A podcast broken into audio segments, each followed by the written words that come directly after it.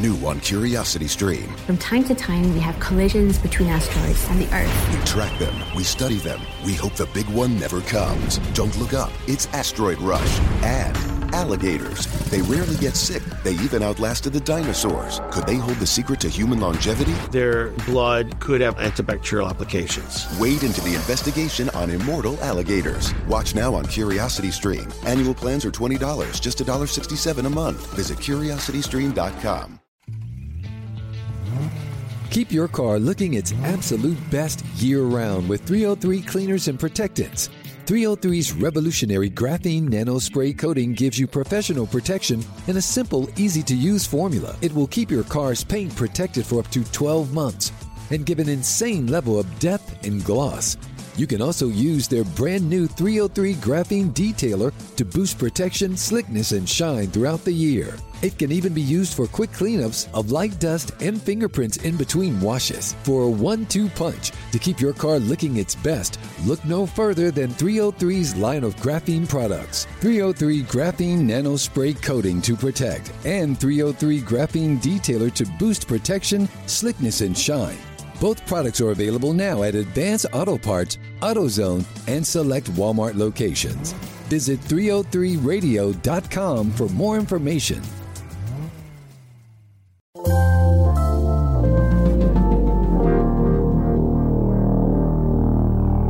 Bradford Show.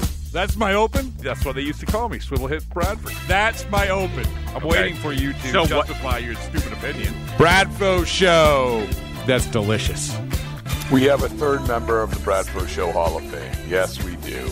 Joining Joe Kelly, David Ross, is one Travis Shaw. Formerly of the Red Sox, formerly of the Brewers now, he has been inducted in the Bradford Show Hall of Fame. And a big part of the criteria for induction is availability, is the willingness to go on the podcast at a moment's notice, to do so with gusto, to understand the spirit of the podcast, to understand what this thing is all about and how it's been built. And this is a fun thing to do.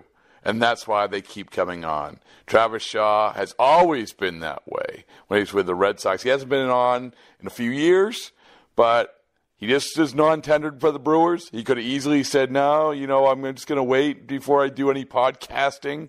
But no, text him when up here on the Bradford Show.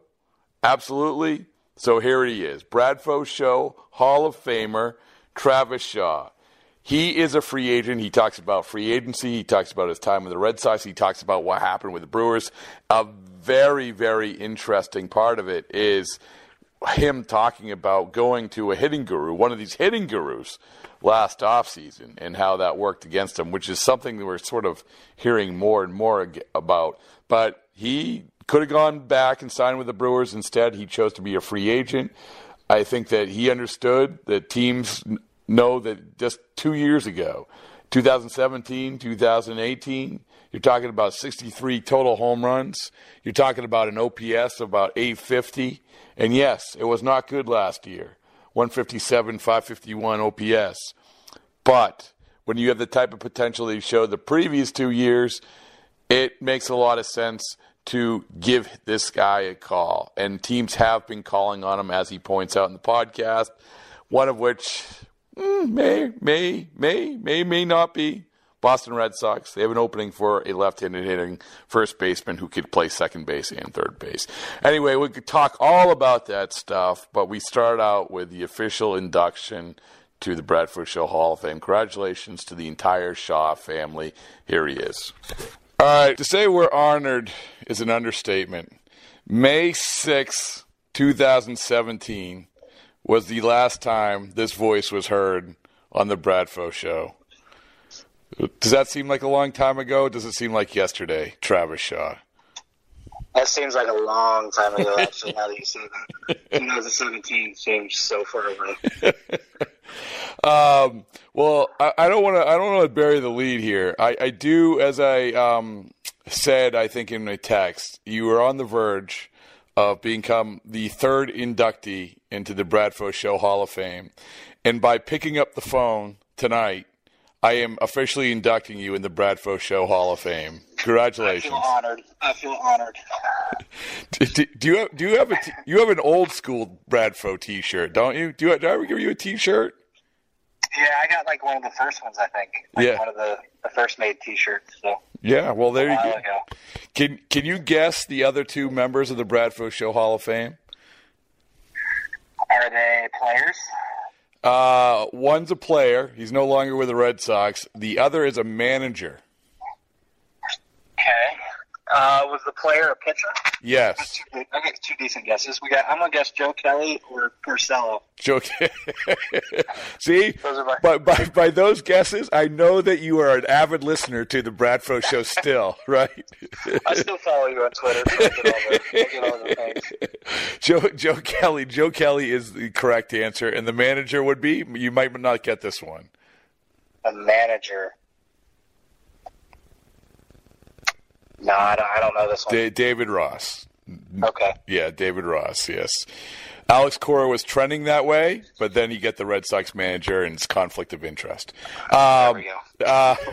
So good to talk to you, man. We were just saying you're down in Fort Myers. You bought a house there with every intention of spending all your spring trainings, I'm sure, on Daniels Parkway. I did. Yeah. So when you look back, like we talk about how long ago that is, and I think we talked, it was May, you're off to the hot start with Milwaukee, you've been traded, so forth and so on. Does it seem like, so we're talking about 3 seasons now. I mean, does it seem like an obscenely long time since you wore a Red Sox uniform?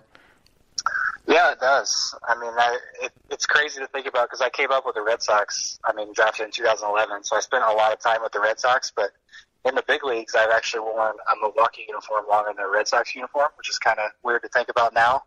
But yeah, 2017, there's just been so much that's happened over those 3 years that, the season in 2016, my last year with Boston, it just seems like a lifetime ago to me right now. How have you changed, since the times where you were driving around in golf carts with Devin Marrero or Mookie Betts or whatever you were doing? Well, back then I was considered a young pup, but now I think I'm a little older now, a little bit more maturity. Physically, I'm in a lot better place than I was when I was with the Red Sox a few years ago. Just overall, just completely different. I have a little girl now. She's 2 years old, so there's been a lot that's changed since I was over there. What's your daughter's name?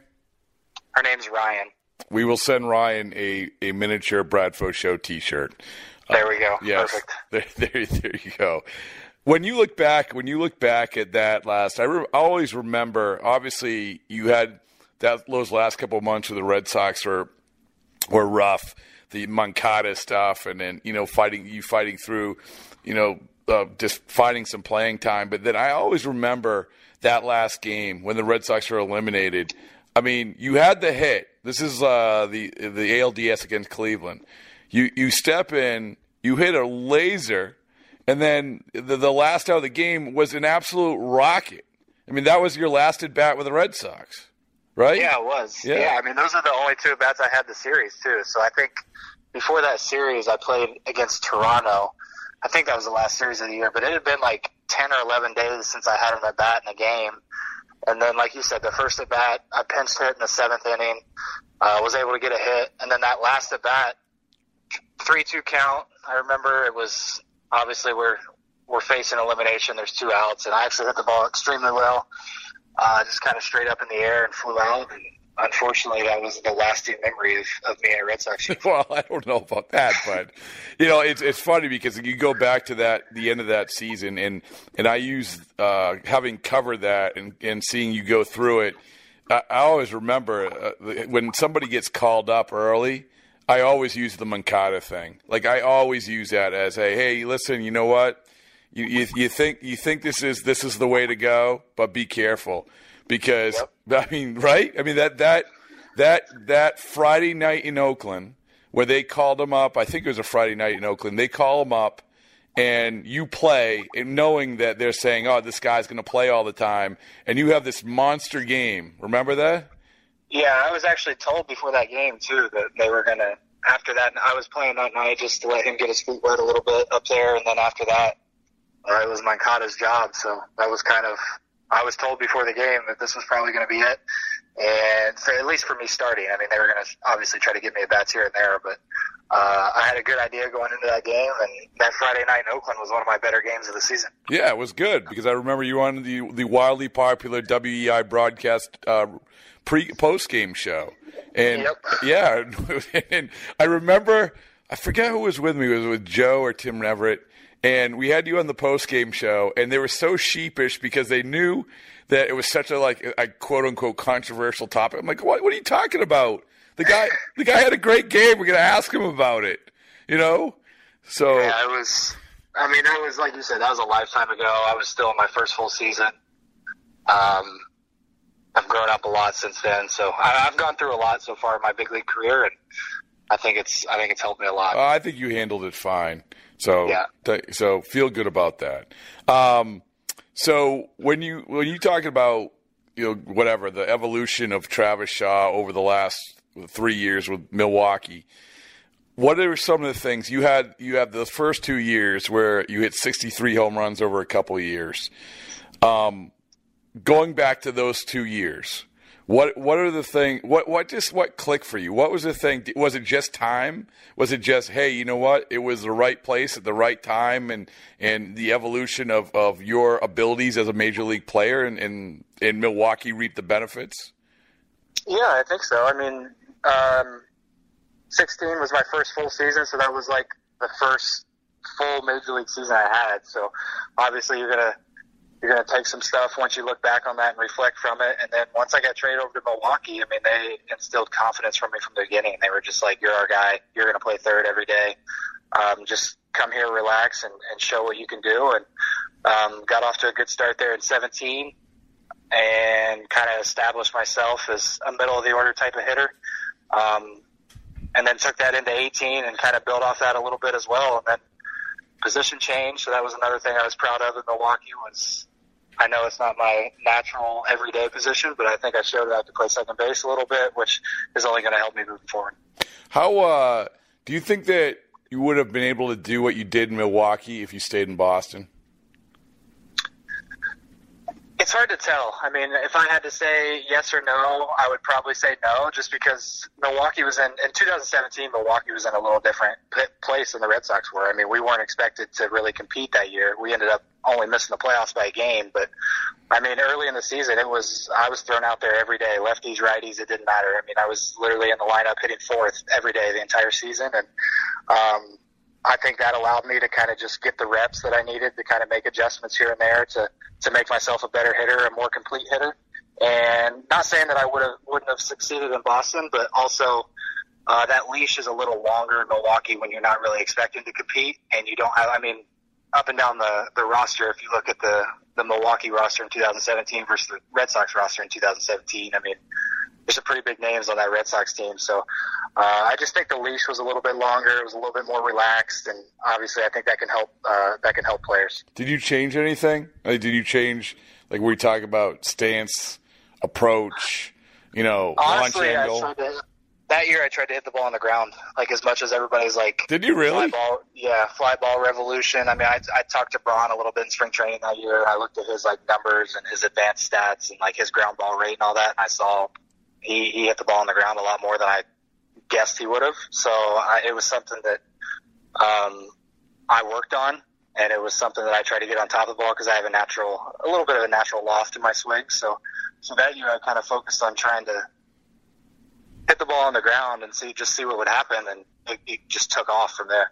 So as that goes along and as the evolution or the revolution in baseball happens with everyone want launch angle and everyone telling you to do the exact opposite, over the last few years, did people say, hey, you know what, you got to do this? Because with Travis, there's been plenty of players, even in the Red Sox system, where they thought, they want me to do this. And it just hasn't taken. I mean, for some guys it works and some guys it doesn't. Did anyone say, hey, stop trying to hit it on the ground and start trying to hit it in the air? No, not really. I mean, my ground ball rate went up a little bit. It wasn't like absurd. So for me, it was more a mindset. I mean, I was still hitting the ball in the air plenty. It was just more of a mindset for me to try to get on top of the ball, and it allowed me to hit more line drives and more true fly balls instead of like popping balls up. And honestly, it was like you said, there's a lot of hitting gurus out there now. And I actually went to one last off season, and I think that was part of the reason I struggled a little bit. I tried to fix something that really didn't need fixed. And for me, it's just some things work with certain guys, and you just have to know your swing. I mean, if it doesn't work for you, then you got to find something that works for you and just stick with it. You know, I think that that's becoming not a common theme, but a theme that where the whole idea of the hitting gurus and everyone trying to do stuff. I don't know how you ended up there. I don't know, like, was it advice from like a teammate or a coach? Yeah, it was advice from a couple teammates on the Red Sox, actually. So I will not name names, but there were a couple guys that was it out in California. Yeah, it was out in California. All right, so yeah, so we know who it is. Yeah. Yep. Yeah. So I went out there, and I mean, everything they told me made complete sense. I loved the ideas and everything, but for some reason, it just didn't work for me. And I mean, I did it all last off season, trying to kind of perfect that, and then got off to a slow start and just couldn't get back to where I was before. But towards the end of the year, I was able to kind of, I felt like I was in a good place back to where I was in 17 and 18.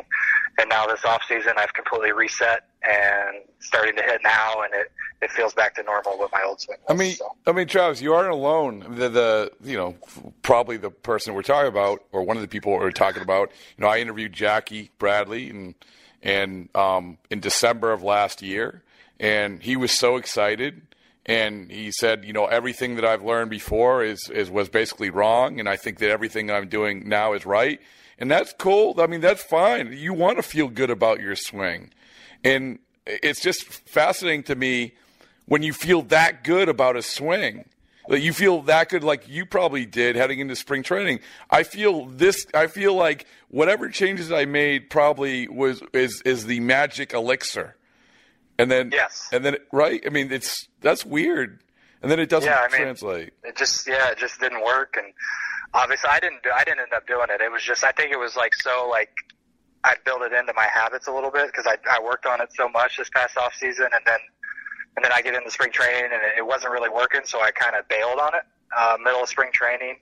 And I mean, I was able to have some success back even in spring training, hit the ball well, struck out a lot more than I'm used to, but for some reason, there was just a minor little mechanical issue all season that we couldn't seem to grasp and get a hold of. But towards the end of the year, it was fixed a little bit, and right now, very confident that it's back to where it needs to be. Was it just because you feel like there was just some residual effects from the initial change in the off season that sort of just hung around? Yeah, I think so. And then obviously you get off to a slow start. I didn't start very hot this year, and then you just try to catch up, and then it just all spiraled out of control this year. So since you said you follow me on Twitter, did you see the story I wrote the other day? I didn't see it. Someone sent it to me though, so I didn't see it from you, but someone actually sent it over to me, so I saw the story. Yeah, there you go. So yeah. let it begin. Let it be said. Let it begin.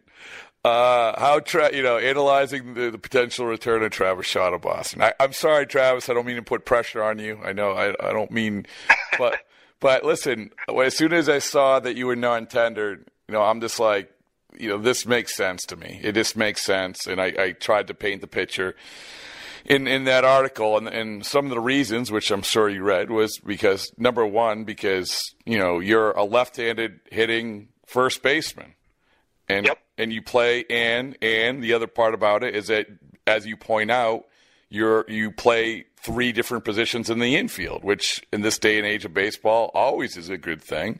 So I hope that article made some sense, or was I completely off base? No, you're completely right on base. I mean, it was, like you said, I got non-tendered this week. That was it was kind of a hard decision. The Brewers did offer me, but we just decided that.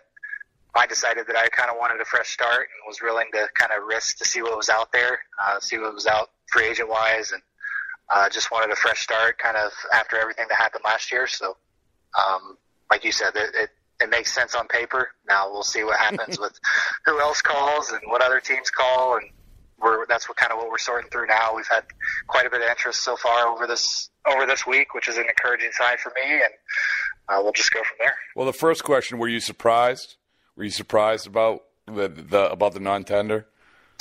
Not really. I mean, this is something me and my agent have talked about a couple weeks leading up into it, and we had a lot of discussions that day with the Brewers, and they kind of laid their final offer and said, "This is kind of what we can do, and if not, we're going to non-tender you." We just didn't see eye to eye on what that offer was, and we both decided to kind of go our separate ways. Has in the last couple of years, free agency hasn't been exciting for many people, but it seems like this, at least early on, it might be a little different.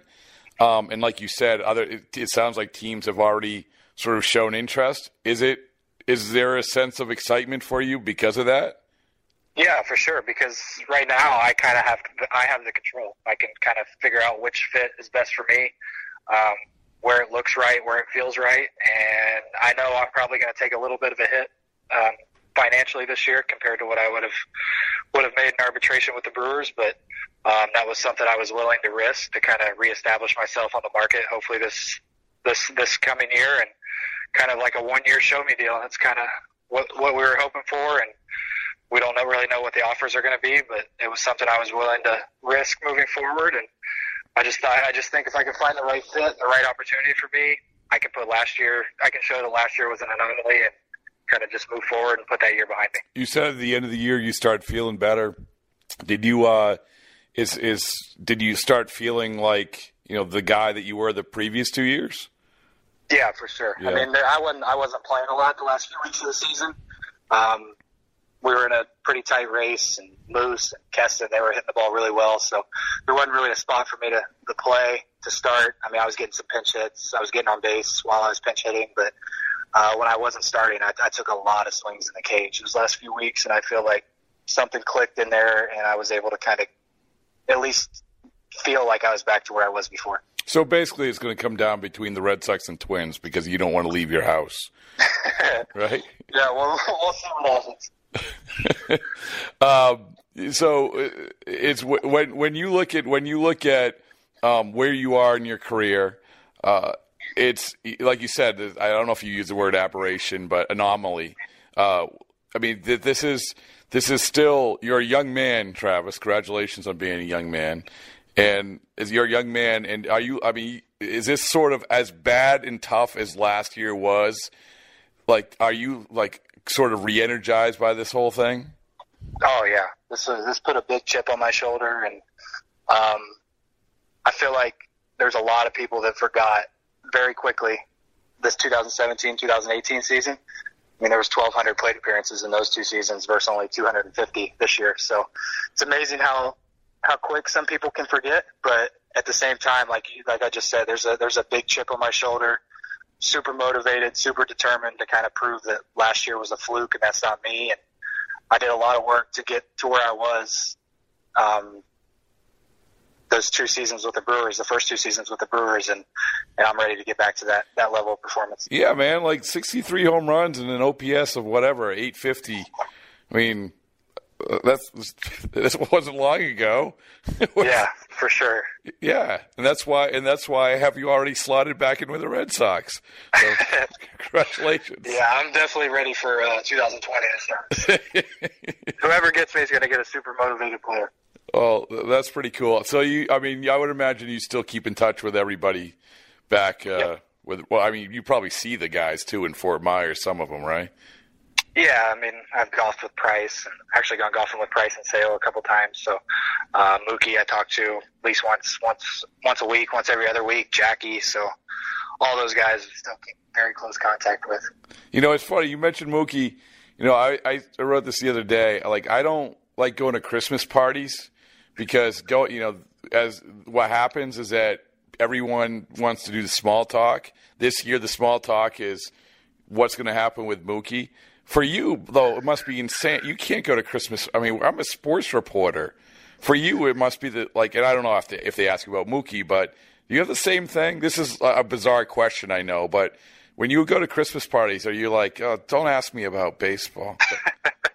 Yeah, it's just I don't think people realize how confusing and like how complicated like the arbitration process is and all the ins and outs of like the business side of baseball. And that's, a lot of people don't realize what goes on behind the scenes and what's talked about and why someone does this or why they're talking about trading this guy, this and that. So it's just, for me, I try to keep it as simple as possible around the holidays. So what is the thing when people, when you get non-tendered the other day, what was the thing? Did you get like a bunch of texts? Did you people like think that, you know, that you died? No, a lot of people just ask like, so what's, they're like, so you get to pick where you want to go? Like, and everybody's like, you should come back to play, obviously, for my hometown team, which is the Reds or the Indians. A lot of people from where I'm from were like, oh, you should come play for the Reds or the Indians. And I'm like, well, it's not that simple. So we'll see what happens and who calls me and go from there. Yeah, it was weird that somebody with the Reds and the Indians media, they wrote the exact same story I did about the Red Sox. Yeah. So, well, I since you follow me on Twitter, what is the thing that I hope that I've been able to keep you in touch, feel like you are still here through my witty Twitterisms. Yeah, I still feel in touch with the Red Sox. I mean, I grew up here. You guys got me when I was a little kid, just out of college. So there's still some ties in there. It's like you say, like 3 years ago, you grew up so much, but like I thought you were like pretty mature back then. Honestly, like no, I was. I'm just saying, there's been a lot. Like obviously, just more experience. Let's just say that. Okay, that's fair. All right, well, Travis, thanks so much, man. I appreciate it. And the new version of the T-shirt's coming your way with a special Hall of Fame emblem. There we go. I'm pretty impressed that you knew that Joe Kelly was in the Bradford Show Hall of Fame. So I didn't know he was, but for some reason I saw him on your show a lot, so I was like, it's got to be him. Yeah, well, because you know when he won the World Series. Lord Hobo Brewing Company, which is our fine sponsor, they gave him a lifetime supply of Boom Sauce, which is an IPA. So, okay. Yeah, so if you want it, I can make that happen for you. All right, I appreciate it. New on CuriosityStream. With my infrared drone, I can see what others can't. Drone pilot Doug Thron uses his bird's eye view for the ultimate good, saving animals from desperate situations around the globe. Join the rescue effort on a new season of Doug to the Rescue. And you captured a Confederate steamboat? We're taking the ship to freedom. An enslaved crew, a stolen vessel, and a Civil War dash to salvation on impossible escapes. Watch now on CuriosityStream. Annual plans are $20, just $1.67 a month. Visit CuriosityStream.com. Keep your car looking its absolute best year-round with 303 cleaners and protectants. 303's revolutionary graphene nanospray coating gives you professional protection in a simple, easy-to-use formula. It will keep your car's paint protected for up to 12 months and give an insane level of depth and gloss. You can also use their brand new 303 graphene detailer to boost protection, slickness, and shine throughout the year. It can even be used for quick cleanups of light dust and fingerprints in between washes. For a 1-2 punch to keep your car looking its best, look no further than 303's line of graphene products. 303 graphene nano spray coating to protect and 303 graphene detailer to boost protection, slickness, and shine. Both products are available now at Advance Auto Parts, AutoZone, and select Walmart locations. Visit 303radio.com for more information. Shady Rays is an independent sunglasses company that gives you the features of $200 sunglasses for a fraction of the price. That means high-visibility polarized lenses, well-constructed durable frames, and not to mention they replace lost and broken shades. Shady Rays includes lost or broken protection on every new pair purchased. They'll send you a brand new pair if you lose or break them, no matter what happened. See ShadyRays.com for details. Shady Rays offers free 30-day returns and exchanges so you can find the best fit for you. Try them, and if you don't love them, you'll pay nothing. It's as simple as that. Plus, 10 meals are donated to fight hunger in America with your order, adding to over 20 million meals donated to date. Exclusively for our listeners, head to shadyrays.com/MLB to get 50% off two or more pairs of polarized sunglasses. That's shadyrays.com/MLB for the best deal of the season. 50% off two or more pairs. And try for yourself the polarized sunglasses rated 5 stars by over 150,000 people.